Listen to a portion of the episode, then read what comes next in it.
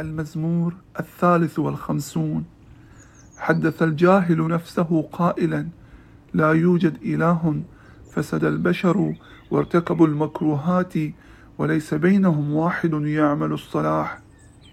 أشرف الله من السماوات على بني البشر لينظر هل يوجد بينهم حكيم يطلب الله.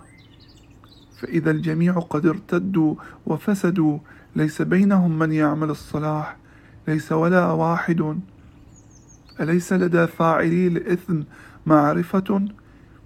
إنهم يأكلون شعبي كمن يأكلون خبزا ويعادون الرب. هناك يدهمهم الرعب حيث لا موجب للرعب لأنه يبدد عظام أعداء شعبه ويلحق بهم الخزي لأن الله رفضهم. ليت من صهيون خلاص إسرائيل عندما يرد الله سبي شعبه يفرح يعقوب ويبتهج إسرائيل.